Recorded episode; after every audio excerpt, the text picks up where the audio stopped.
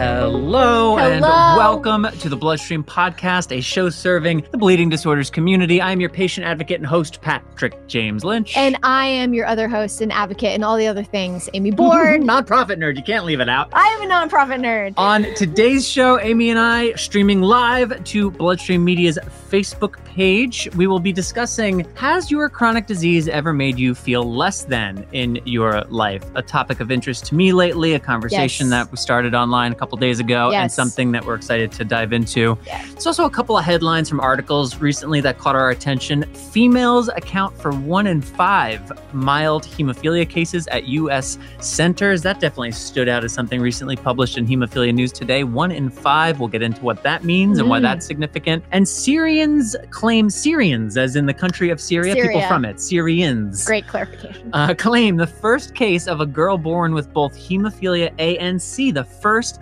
case, only 10 in history documented. All this is the first. males. This is the first female. And then lastly, the latest from Let's Talk, our mental health segment featuring Joshua Sterling Bragg. We will present that, a segment that also features clinical psychologist Emily Wheat a little bit later, and Emily and I will react to that. We've got all that and more coming up today. Thank you all for listening. For those joining us live, thank you for watching. You can support the Bloodstream podcast, by the way, simply by subscribing. Just subscribing. That's all it takes, and then you support the Then Bloodstream you are a podcast. supporter. You don't have to donate to us. There's no We're fundraising drives.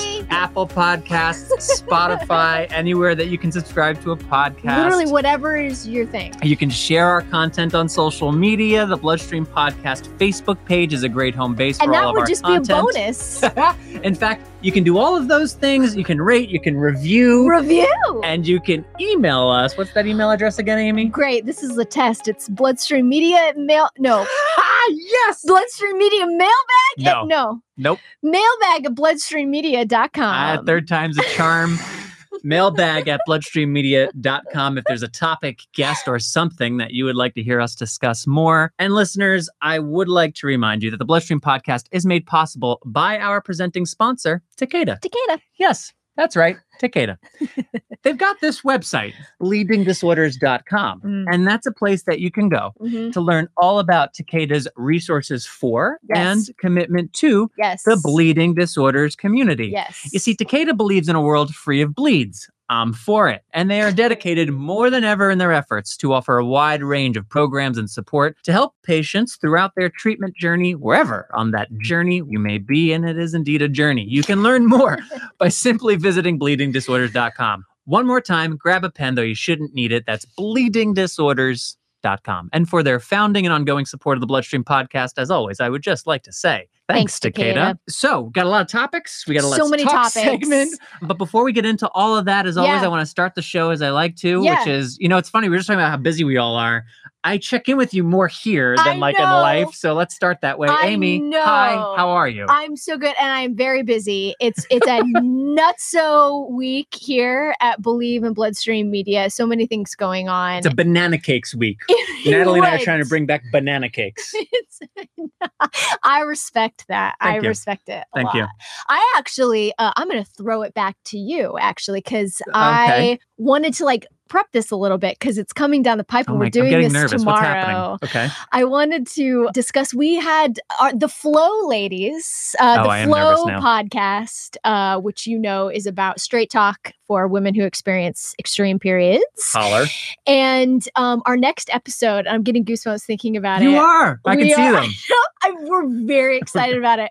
We have invited uh, Patrick Hello. and uh, two of our Believe dudes, Joshua Sterling Bragg and Rob Bradford, both have been on the podcast to have a discussion about periods. Yeah. And I'm nervous about that. The dude perspective. I'm very, can I tell you something, uh, Bloodstream folks? I got a handout earlier today from show producer and host Jessica Lauren Richmond. Shouts out to Jay Rich. mhm. Here's the, the- for the non-menstruator assembly. I'm a part of the non-menstruator assembly, and there's a whole list of questions, including what do you already know and how do you know it about the anatomy of menstruation? I'm not gonna lie, I got to that question, the first one, and I stopped.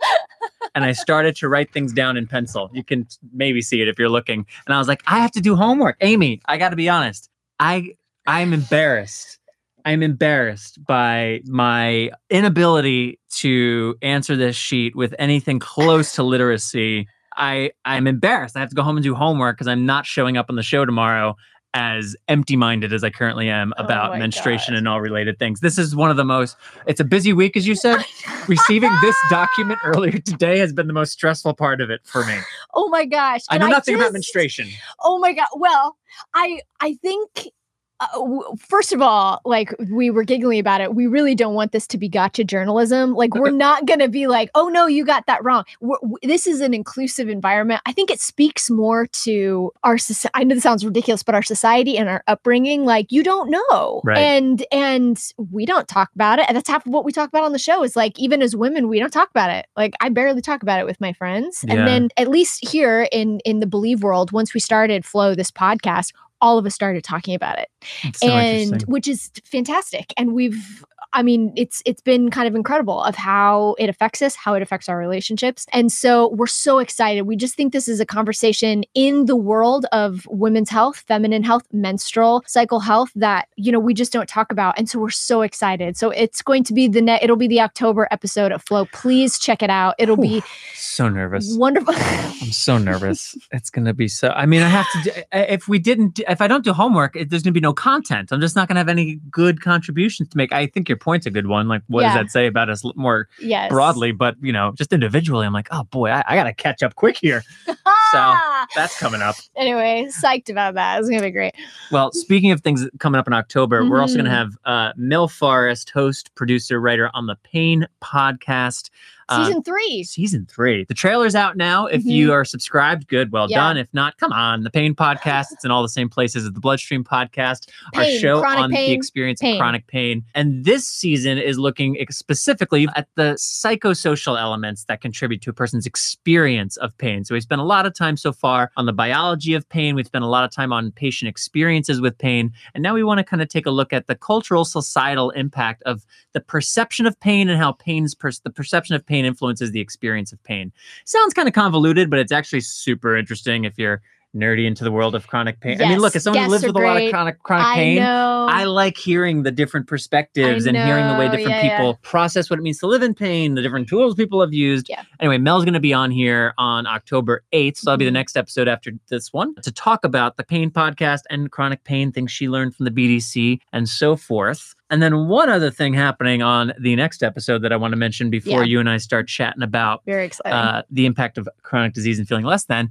Stop the bleeding. Little comedic web series going into its 11th season. 11th season. I mean, at this point, we've the surpassed like most launched shows. your career. the thing that launched my career way back in the day of 2012. We're not going to talk about it right here. I did do a little bit of teasing yesterday. If you're a Twitter or Facebook user, you may have seen it because Family Guy pushed something out related to the COVID vaccine Correct. using their Family Guy animated world. Correct. And without giving you any other specifics, I just made some references to how there were some real similarities between what they were doing and Stop the Bleeding 2021. yeah, There's a lot more that's going to be coming. If you're following me or Amy or Yeah. the Believe World on social media, you'll start seeing stuff for it a little bit sooner. But we'll be back here on Bloodstream talking about Stop the Bleeding on October 8th. that was a good tease, and it's like worthy of a good tease. You know Thank what you. I'm saying? Thank you, thank you, thank you. I'm very excited about it. All right, so let's talk now about has chronic disease ever made you feel less than in your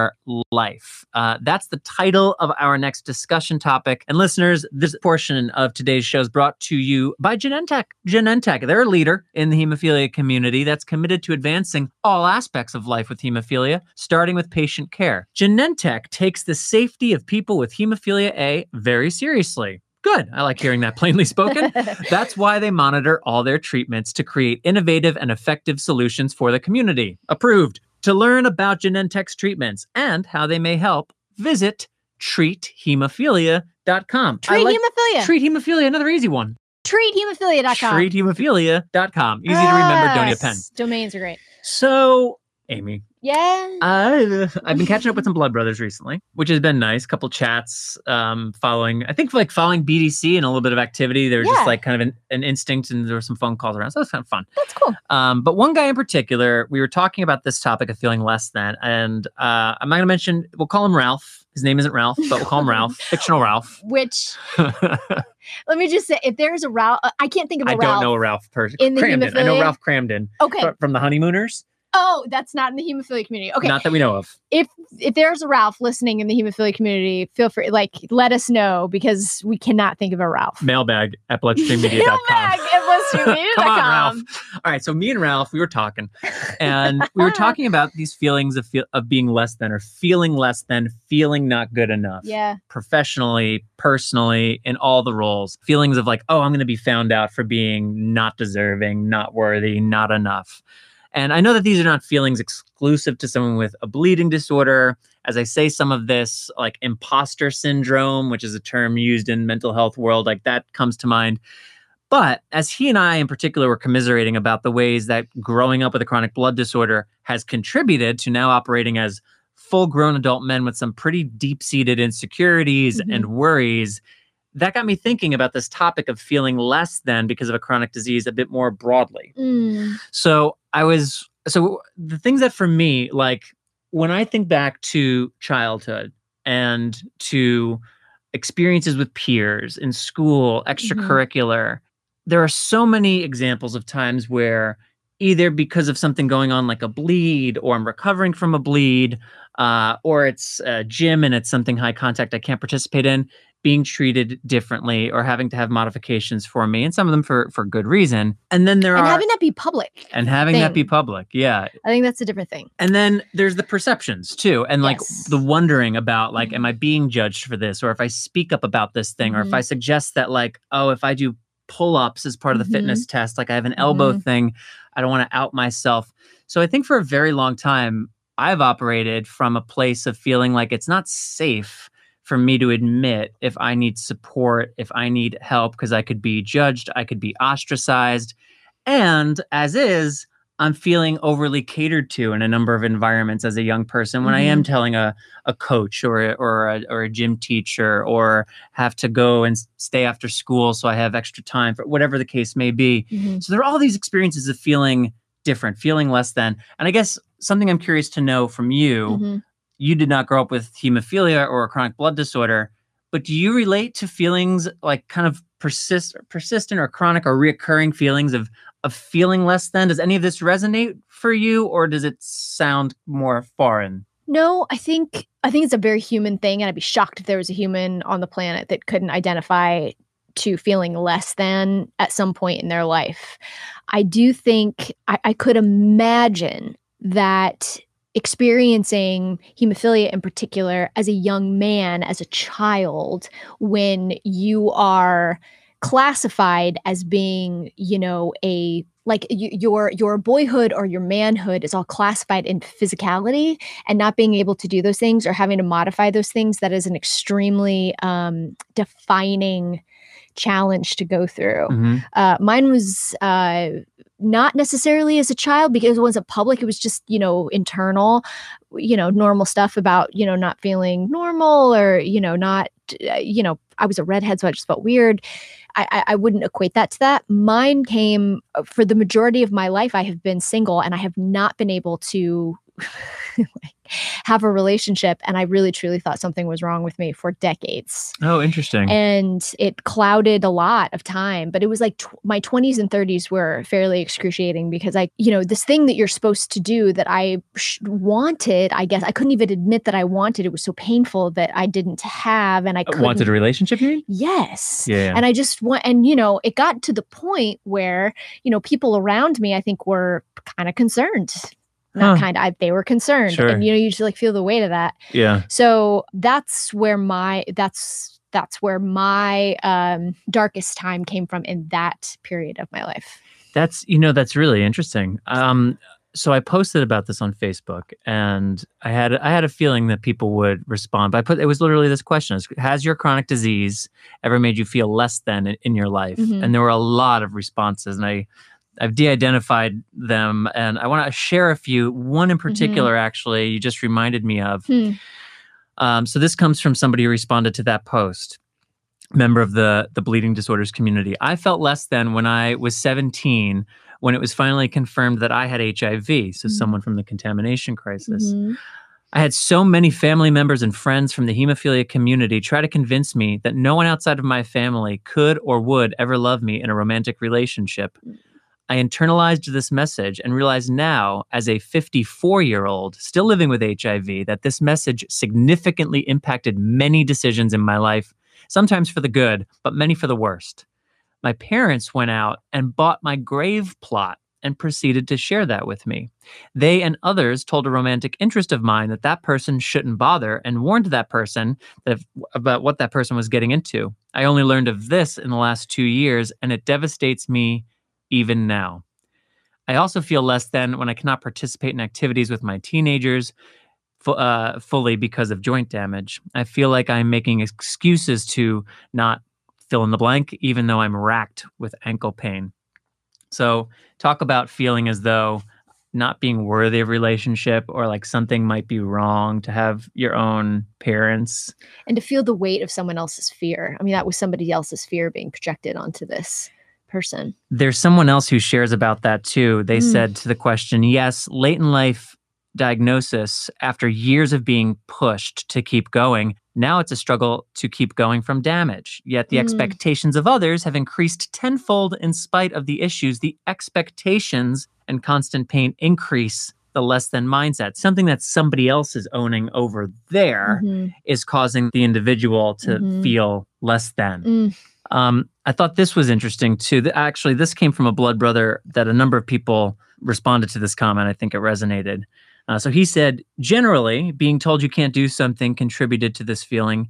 However, this was more impactful when I was in my youth. Thanks to good examples and mentors of those with hemophilia, it helped me to see a path forward and realize just because someone told me I couldn't do something didn't mean it was true. Though I realized the intent was usually good to protect me, etc and that's a sneaky piece too mm-hmm. is people's good intentions yes. can sometimes be experienced on on this end yes. as yeah imbuing their fear their yes. whatever it is onto me yes Yes. And I should mention, I just want to mention that this was a dialogue and a conversation on Patrick's personal Facebook page, which is very open. You don't have to necessarily, I don't believe, follow. I don't know. I don't think so. Uh, but anyway, feel free to friend Patrick. Um, he will, you know, he friends anybody in the in the community. But I just wanted to mention that because it's such a rarity um, to experience this type of uh, community in a way. And uh, if, if maybe you're feeling alone tonight or uh, when you're listening, um, maybe head on over and um, you know join the community there on Patrick's page because it's a special place. It's a special place. Yeah, thanks for shouting that out. You know, there's all sorts of groups and stuff online, but if you're interested in this program and what we're discussing and how to contribute to this conversation, if you want to make sure we see something that you have to say, if you want to respond to the questions we prompt, yeah, I am pretty active there, kind of putting things out for people to respond to, and all sorts of conversations stem from it. Yeah. You know, people just start kind of going off on their own sub threads, and yeah. so feel free. Um, I want to read one more of these contributions that I imagine would relate to a number of others here and connects to the next thing that we're going to discuss. I never really felt less than as a mild hemo myself until I passed it on to my son. Mm. I wouldn't trade him for anything in this world, but when talking about having a child, I remember asking, You sure you want to try to have a child with me? I might not give you a non hemophiliac. I was made to be my son's mom and I do it as best I can, but I didn't want to go into a parenting relationship without the dad knowing the hurdles we could face. And mm. I mean, mm. that opens up a whole nother important discussion point around, yes. you know, when you disclose these kind of things in the yes. context of an intimate relationship, you want to set yourself, your future family, your partner, all of it up for success. Yes. At the same time, I think we've talked about this on here before. I know back in my dating days, I couldn't get out of a first date and generally not even out of like the first 15 minutes without hemophilia coming up. Yeah. It was just like impossible. And in retrospect, I'm like, I probably was a little bit intense within the first like 10, 15 minutes. I'm like, let's talk rare disease and grief and resilience. and grief. striving right. to be better. Like people are like, can we just talk about like the weather? And so, yeah, in retrospect, I'm like, I think I know why some of those second dates didn't happen. I think I know now. But That's hey, right. you know. all of us, I mean, hemophilia or not, we've all been there. You know what I'm saying? But you know, I, I, guess as a kind of a closing thought, and we are going to now talk about mild hemophilia here in a moment. But I guess as a closing thought on this, from me anyway, it was really helpful to talk about this with Ralph. Shout out to Ralph. It's really helpful to talk about this with Ralph because it's you know it's funny. It's easier now on the podcast with you, even though that this is a public facing thing hmm that we are recording hmm live. So it's not even like there's a chance to be like, hey, could you cut the part where I revealed this? even though that's all true, it's easier right now for me to talk about times where I have felt less than than if you and I were just out in the common area being two people in the world. Yeah. Um it's it's it's not an easy thing for me to discuss and I feel sheepish about it at times Mm. and in part because, you know, this perception thing there's a lot of angles to it. It- I what's the word I'm looking for? Internalize Mm. a perception of myself Mm, that doesn't relate to the internal experience of me being me. yeah. And I think I've said this before and it's going to sound weird coming out of my mouth, but like, you know, as a guy who's six two and, you know, with a, a jawline, like people are like, "Oh, you look you look like you're doing all right. Like Yeah. you're you look good." Yeah. Great. I can't tell you how many times I have had someone say something like that to me, like you look like you're doing well, or you look Uh-huh. great, or you know, kind of dismiss if I was like, yeah, I've been having a little, like you look great, you look great, you look great, and it's like, so what? Like, Right. well, who cares what I look like? I'm like, I'm not. That's not my Right. experience. I'm glad that I can choose to be happy and choose to be positive, even if I'm having pain and it's got me feeling anxious about whatever. But I have realized there's like an actual impact of that kind of internalized perception. You know, Mhm. people perceiving it's not like I want to be seen as weak or like definitely not. Right. But there are times where like I'm perceived as being either stronger or more abled or or like more capable or hemophilia isn't serious enough. Right. Like the, and it's other people's stuff. yes. But I got to be honest, I I historically have a difficult time not internalizing that and it makes it all the more difficult to share feelings of being feeling less than or insecure or you know not up for the task or like oh actually I do need help here and that makes me less than. yeah you know I, I i i guess how i just kind of want to close this comment as someone who doesn't uh, uh, have hemophilia i just want to say to you and to all of our listeners that i hope in a way you can feel um, heard and validated in these feelings and i desperately want you to know that um, you do matter and everything that you're going through it does matter and we we understand you here at bloodstream and we love you very much just as you are. Flaws and pain and irritability and all. And Tammy's point from earlier, there's you know a lot, a lot of these kinds of feelings that for us with hemophilia or VWD or, or various chronic stuff might be exacerbated at a certain Mhm. time or compounded. They're not and indivisible Invis- invisible. invisible not indivisible Yeah, not in- invisible to the world yeah it's but they're not unrelatable you know that Yes. even p- people feel these things maybe not in the same way or as Yeah. often or as chronically or whatever but they're Yeah. not totally foreign feelings um, and if you are someone who is who like there were a couple people who shared and are clearly struggling at the moment Yeah. And there were other folks who jumped in to be like hey you know are you using resources and whatever else um, if you fall into that bucket that's okay too you're allowed to struggle you're allowed to be down that's fine um, and if you're stepping forward to identify that in Mhm. comment threads, that's actually a great sign. Just make sure that you're continuing to seek connection, seek opportunities for support. Don't let yourself get stuck in a place of not not doing well or feeling you know less than for too long. Just it's it's okay, but at the same time, just keep an eye on yourself. And that's a general word of advice to. Yep. To friends and family out there. Yep. All right. So, two headlines I want to hit before we get into Let's Talk for the day. Mentioned it in the opening. Females account for one in five mild hemophilia cases at U.S. centers. Nearly one fifth of patients with mild hemophilia admitted to treatment centers in, in the United States are female, according to a large study of nearly 30,000 people. This is from Hemophilia News Today, by the way. Mhm. Yet, women and girls make up a smaller proportion of patients with severe or moderate hemophilia, ranging from less than 0.5% to a little more than 1%. These findings, nevertheless, highlight the needs for specialized care based on disease severity. The researchers wrote, Amy Board, why does this matter? why does this matter well my ladies listening are like it so matters.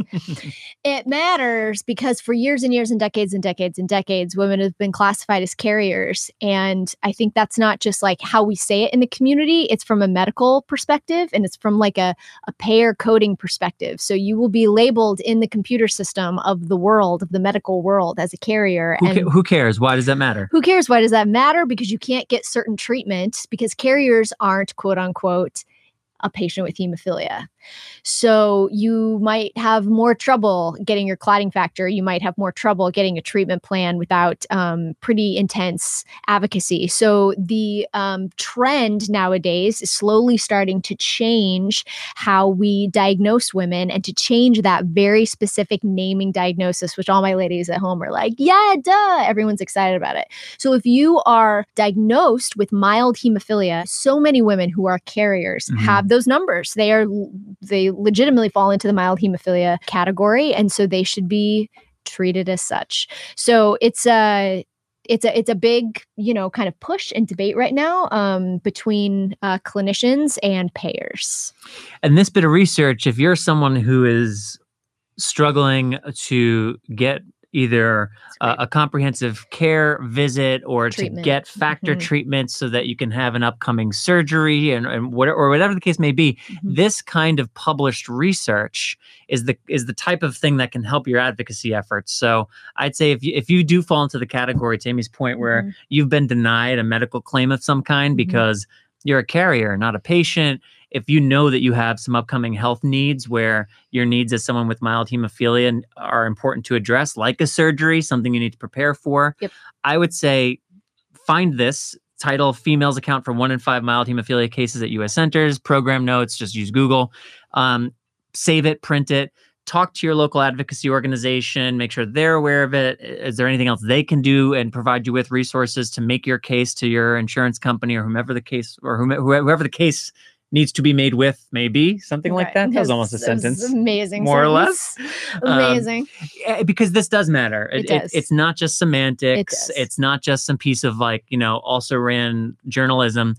This is saying that twenty percent of people with mild hemophilia are female. That's news. That's not something that is in the common vernacular. Um, and there's specificity that while moderate and severe, still very small portion of the population, important, but very small portion of the population. 20% of mild patients is not a small portion of the population. That is a large subset of the population. And now we have some research to support those needs. So that is important, as is this. Syrians claim first case of girl with both hemophilia A and C. She just, she needed to have I it. She needed more. She needed more. One wasn't enough. I Letters are wonderful. Think it's uh, the wording's interesting. They claim, like they claim. yeah, Okay. I know. I'm just reading headlines. Yeah, this is not I know, editorializing like, at all. Yeah, It's they get her. Yeah, yeah, everybody. It's like a what, luggage at a gate, uh, the baggage check. She's Louise. Um, so just to read a little bit here from the article, a report describes for the first time, according to study authors, the case of a girl who has both hemophilia A and C. To date, only 10 such cases had been documented in medical literature, All male. all male. As an FYI, and this was pulled, I should admit, from Wikipedia, which did cite actual published research, Mm. Okay, but it was like too many links. At Okay, the point. I was like, cool. okay, if you want more, do more research. Yeah. But if you're asking, what is hemophilia C? So hemophilia C, that's factor 11 deficiency. It mainly occurs in Ashkenazi Jews, interestingly enough, and is believed to affect approximately 8% of that, that population. Less commonly, hemophilia C can be found in Jews of Iraqi ancestry and in Israeli Arabs. The condition has been described in other populations at around 1% of cases. So you can see quite a disparity between Ashkenazi Jews and then like larger populations. Mm. Uh, it is an autosomal recessive disorder. There is little spontaneous bleeding, but surgical procedures may cause excess blood loss, and prophylaxis is required. Again, that summation is based on research, but in Wikipedia, not doctors. Definitely do more research.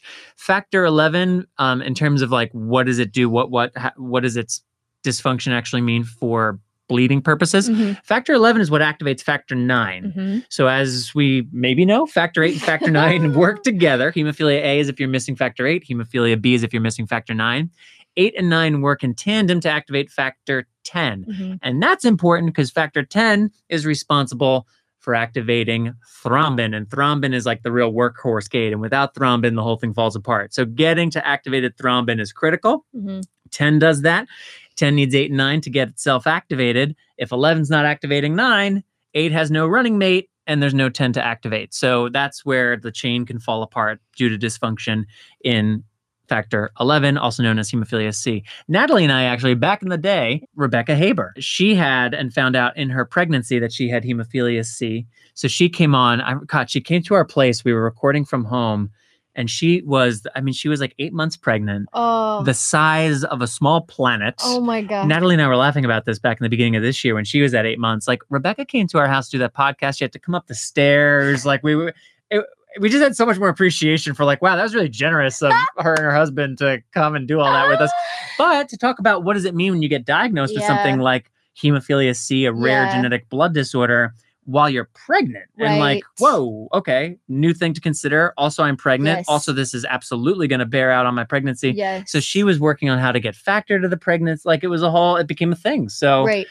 And I will say, NHF is doing phenomenal rare bleeding disorder work right now. And we were lucky enough to uh, be in the inside, if you will, for BDC numbers.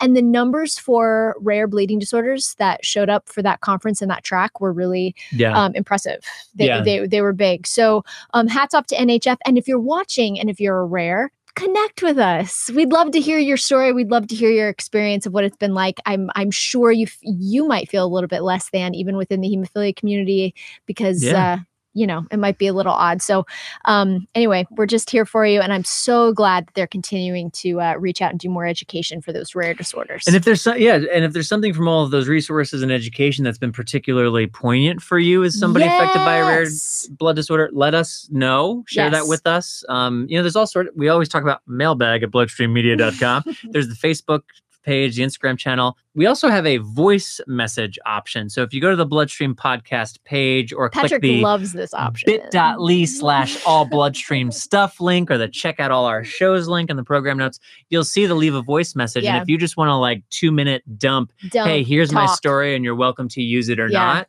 that's a great way you can do it too. So lots of ways that you, You can don't get in even touch have with to us. write. You don't even have to write anything. You don't have to write. That's what we're moving towards. You don't even have to to, to, to write anymore. Speaking of, just before we transition into our Let's Talk segment Okay. with Joshua Sterling Bragg, can I tell you, speaking of not having to write anymore, oh god. earlier today, I was editing something unrelated to the podcast that Josh was participating in. Yeah. And it was Josh's voice. Yes. It sounded so strange at times. And I had notes about like, this sounds disconnected. Do we take, do we cut from like different takes of this same sentence? But they were like relatively simple sentences. So I Yeah. was like, what's, why is it that it's like, you know, after I walk through the door, I close it. And you're like, what, what, what, what, what happened Why in the last two words? it's some automated program that like you record a certain amount of things and then you type and it like does your voice saying that stuff even though you never said it. Oh, so so, they you were- thought it was like an actual interview, like it was an actual thing. It was presented to me for editing and it was like it was just placeholder audio of Josh's script with his like machine voice. So you gave notes. I was like, well, again, it was presented to me for give notes, and then it was like that was a machine, and I was like, okay, well then I'll wait till the human records. Are we using AI now? What? But it was it was very very strange. So you're right. We don't even have to, we don't have to write. We don't have to record. we don't They're have to just do anything. everything is a deep fake. Yeah. In Ugh. three months, you won't even see us. You guys are just going to see placeholders. They'll and just like, think about us, and we'll show up in your Yeah, head. we're going to be a hologram in front of microphones. It's a nightmare. Hologram. That's a nightmare. Okay. so we're going to move into the Let's Talk segment. On today's Let's Talk segment, film cinematographer and segment host Joshua Sterling Bragg, with his own voice and his own picture, real him, highlights some of the barriers that prevent people from coming forward and talking about anxiety, stress, or whatever might be going on with them. Using stories from the Believe Limited film supported by Santa Sanofi Genzyme, Let's Talk Along with his own personal experiences and input from mental health professionals, Josh explores what causes barriers like these in the first place and offers up some ideas for what we can do about them. On today's segment, Josh shares a stunning personal experience and explores the role of a support person or a caregiver with contributions from Hemophilia Treatment Center clinical psychologist Dr. Emily Wheat. Let's Talk's a partnership between Bloodstream Media, Believe Limited, and Sanofi Genzyme, and aims to create an environment where we can have open, honest conversations about mental health in the bleeding disorders community. For people living with or caring for someone with a bleeding disorder, the impact on mental health is largely invisible and not often discussed. Let's Talk shares tips on how to care for your own or someone you love's mental health and strives to eliminate the stigma associated with this discussion within the bleeding disorders community. And now, over to Josh for the latest. Let's talk. A few weeks ago, I had the most intense mental health experience. And had my wife not been there and had I not been able to identify what was going on, I might have called an ambulance and gone to the hospital. I had a panic attack in public, and it was awful. But I made it through. Let's talk.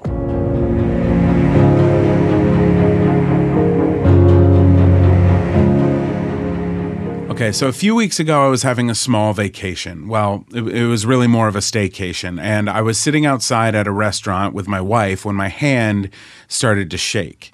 It was 102 degrees out because, you know, California. And we had ordered some hot food that had just come to the table. And as the waitress left and I was removing my mask, I noticed this tremor in my hand. You probably just need to eat some food, my wife said. And I nodded in agreement and started to eat. Well, a few moments later, I was feeling really hot. And even though it was 102 outside, we were in the shade and under mist coming out of a little bit of irrigation in the awning regardless, I got unreasonably sweaty. I took my hat off and sweat poured down onto my shoulders. My hand was shaking worse. And my wife said, just go splash some water on your face. So I put on my mask and I went to the bathroom and I walked in circles for a moment only to find that there was no sink. It was a shared sink in the hall.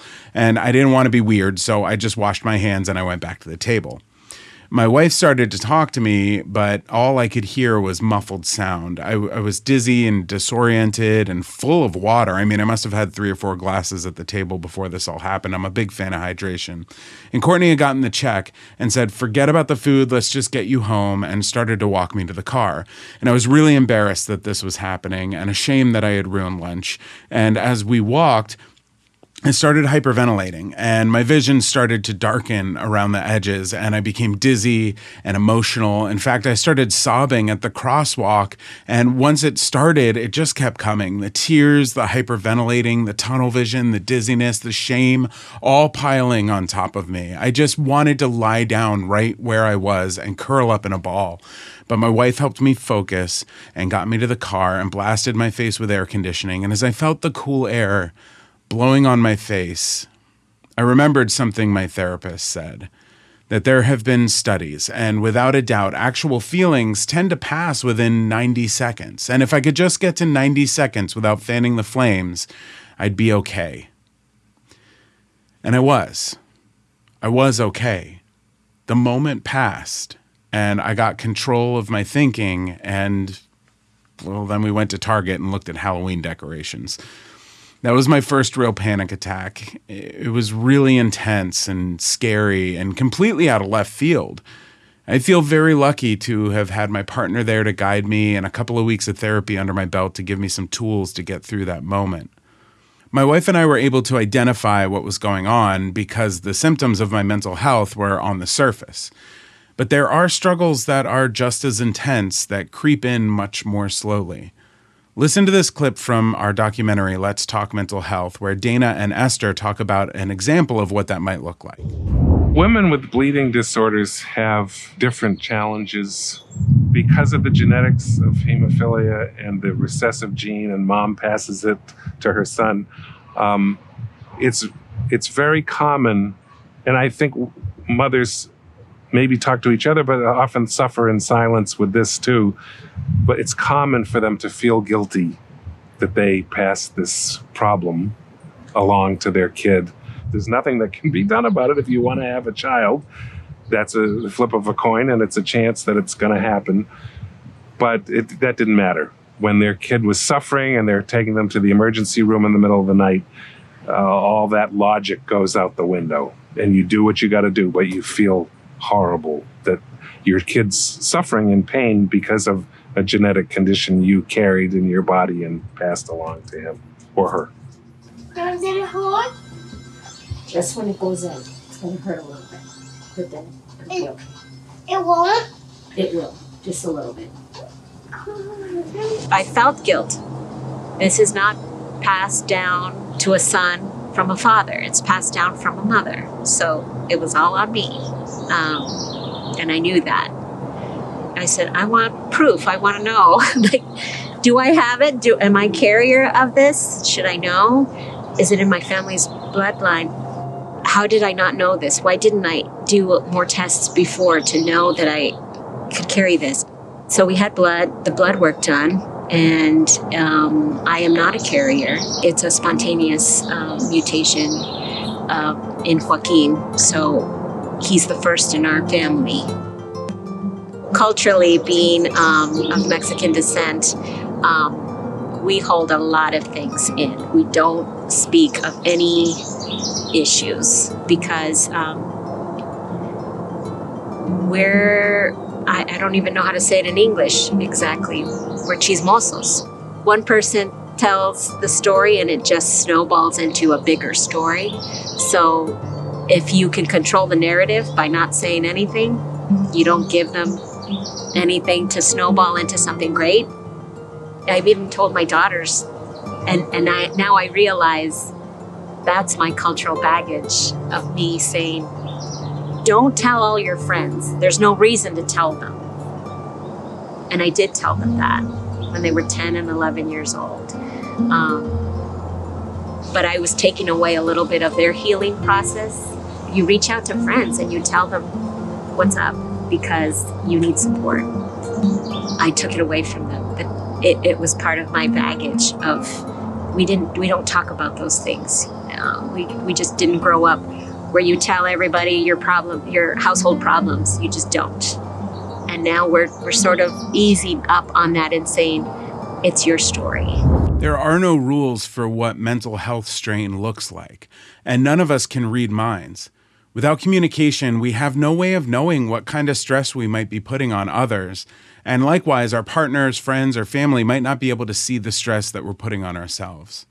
We have to not only talk to each other, but listen intently. But how does one go about handling someone else's mental health strain? Well, here's what a clinical psychologist had to say about it. We're here with Emily Wheat, clinical psychologist at the University of Colorado HTC. And Emily, what role should a loved one play in the mental health of another? I think it's really important that a loved one works to support their partner, significant other, child when it comes to a mental health concern, but also to know that they don't have to own that concern. I think it's also important to know that if, when you're supporting a loved one who may have some, some sort of mental health concern that they're managing, that you know, you may be asked to make some changes too. And so, um, kind of figuring out how to strike that balance is really important. Striking a balance, compromising, hearing each other, and making some changes. These are not easy things to do. It takes work and sacrifice and a lot of communication. When I look back on my panic attack, I see that Courtney really put me first in that moment. She helped me to communicate, to identify the symptoms of my situation, and to find a resolution. But she didn't take on my stress or anxiety. I was feeling shame about ruining a nice lunch during vacation, while she was focusing on the passing moment of emotional overload in her partner and didn't care about the food or being in public. She just cared about me. And at the end of the day, that was the best thing for both of us. I hope this was helpful and encouraging. Talking can be really healing. Thank you, Emily, and thank you, Amy and Patrick, for having me on to talk and explore these topics. If you want access to some incredible mental health resources, you want to explore the film on your own, or you just want to dig deeper, please go to check out letstalkmh.com and click resources. I'll see you on the next episode.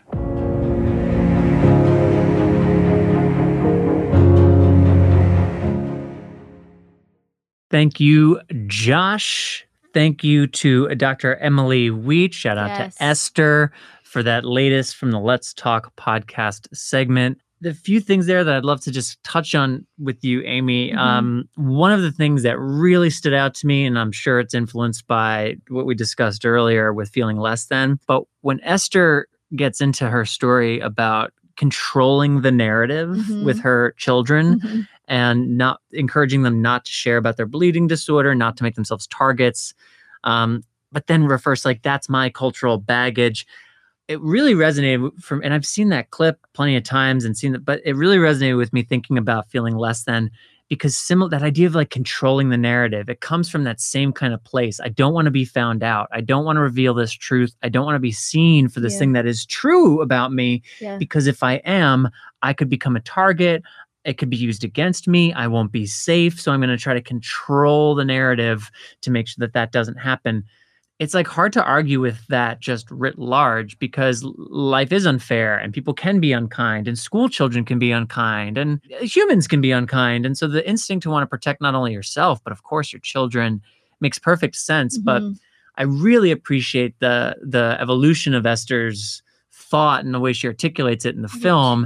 How like over time realizing, oh, it's their it, it's ultimately their choice about how they want to live with this part of their story. If they want it to be something that is Right. out in front or Right. more accessible, Right. that's okay. That's okay too. I need to Right. get over that. Like it, that's actually okay for them Right. but i i totally you know not even as a parent just like controlling the narrative because it's not safe if i don't that really resonated with me I agree. You know, I think it kind of that controlling the narrative can also not only from a caregiver perspective, but also from like an individual perspective of like, I'm going to try to manage these feelings and these sensations that I'm having inside in order to like be normal or to, you know, appear that I am not less than, I think is like a, a very significant piece of like that mental, emotional, psychosocial health. Like it's, it's it's almost um, detrimental to the work of like trying to manage through that rather than just being comfortable enough to accept like this is this is what it is um, rob says that to me all the time uh, actually like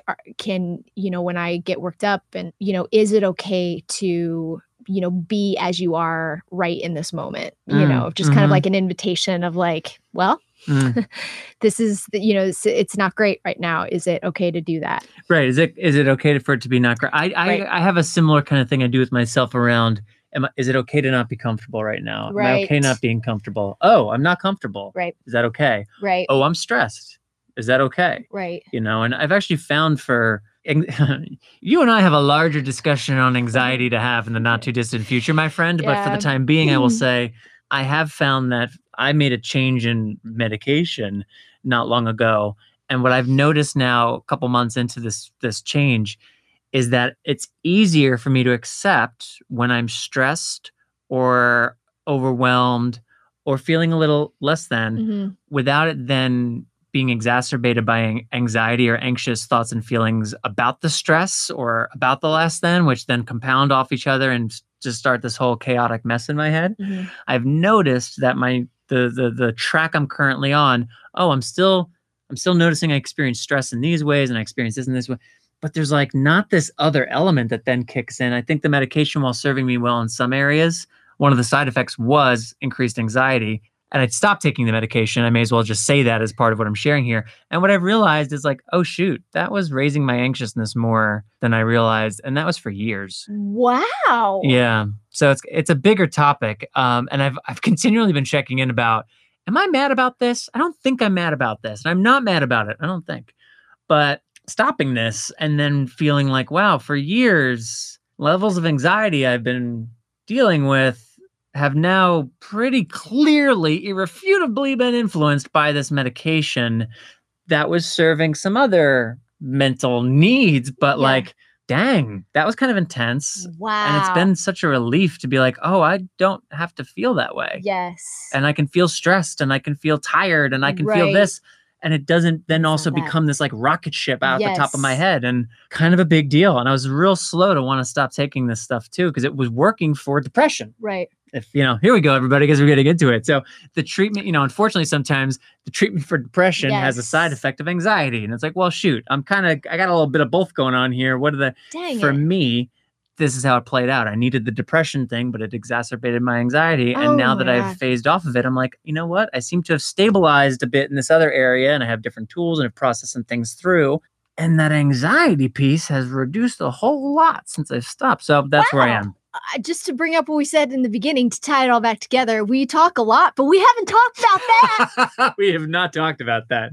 That is true. I will say, I'm just going to say this because I think this is uh, a little important for me personally, because we're all in this thing together. I've been thinking about it for a while, but at some point, today's not the day, but at some point, uh, it's important for me, I think, to share um, my anxiety struggle with you as a community member. It's been it's been a thing and and it's important and it's just important to talk about it and to normalize it. It's taken me a long time. And so so that that day will come. And I've thought a lot about it. You know, I was gonna write like a social media post or a blog or something, and maybe I'll do that. But I don't know, out of respect and just uh, fellow, I think friendships here in this community, I think I will share it with you guys first. So more to come on that.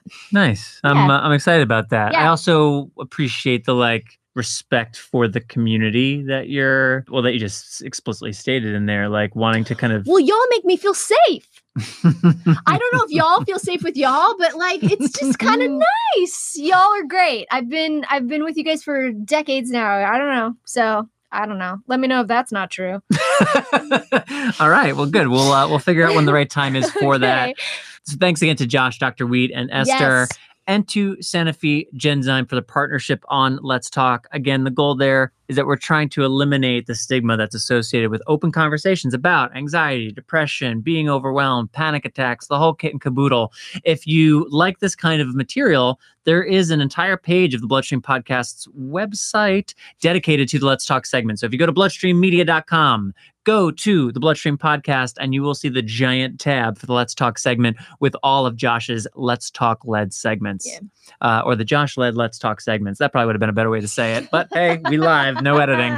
So we're going to be back again on the 8th of October. Yes. Mel will be here to talk about pain, chronic pain pod. Might be another guest. There's some other topics. We're still figuring things out. We got a little bit of time. But in the meantime, I want to say again, thank you to Sanofi Genzyme. Thanks as well to our presenting sponsor, Takeda, Yeah. bleedingdisorders.com for wherever on your journey you may be. And thanks to our segment sponsor, Genentech. Visit treathemophilia.com today to learn more. And with that, that is all for this episode. That's going to be about it. Make sure to check out the program notes in your podcast player or on bloodstreammedia.com for the links related to all the stories and segments that you heard today. And there were a couple of links, so make sure to check that out. Important links. um, if you will. Um, and if you'd like to connect with us, we talk about it all the time about anything, ideas, casting opportunities, anything. Please email us at mailbag at bloodstreammedia.com or connect with us on social media because we're everywhere on social media. You'll everywhere. find you'll find us on Facebook and Instagram or Twitter. You can follow me or Patrick. Please follow Patrick on Facebook. Like, don't be a dummy. also, you can follow Patrick on LinkedIn. And I think someone is going to uh, refresh my LinkedIn page. Guys, we've been on this journey together. It was real hard in the beginning. We all remember the resistance. I'm going to get a super cut of Amy's LinkedIn journey, wherever on her journey she may be. That's what I'm going to get. Takeda, wherever on your bleeding disorders journey you may be. Patrick James Lynch, wherever on your LinkedIn journey you may be. Okay, so we'll get that for next time. And until that next time, I'm your host, Patrick James Lynch. And I am your other host, Amy Board. Back again October 8th. Don't forget, subscribe wherever you listen, leave reviews, share the show. Until the 8th, take self care of yourself. Bye, everybody. Bye bye, everybody.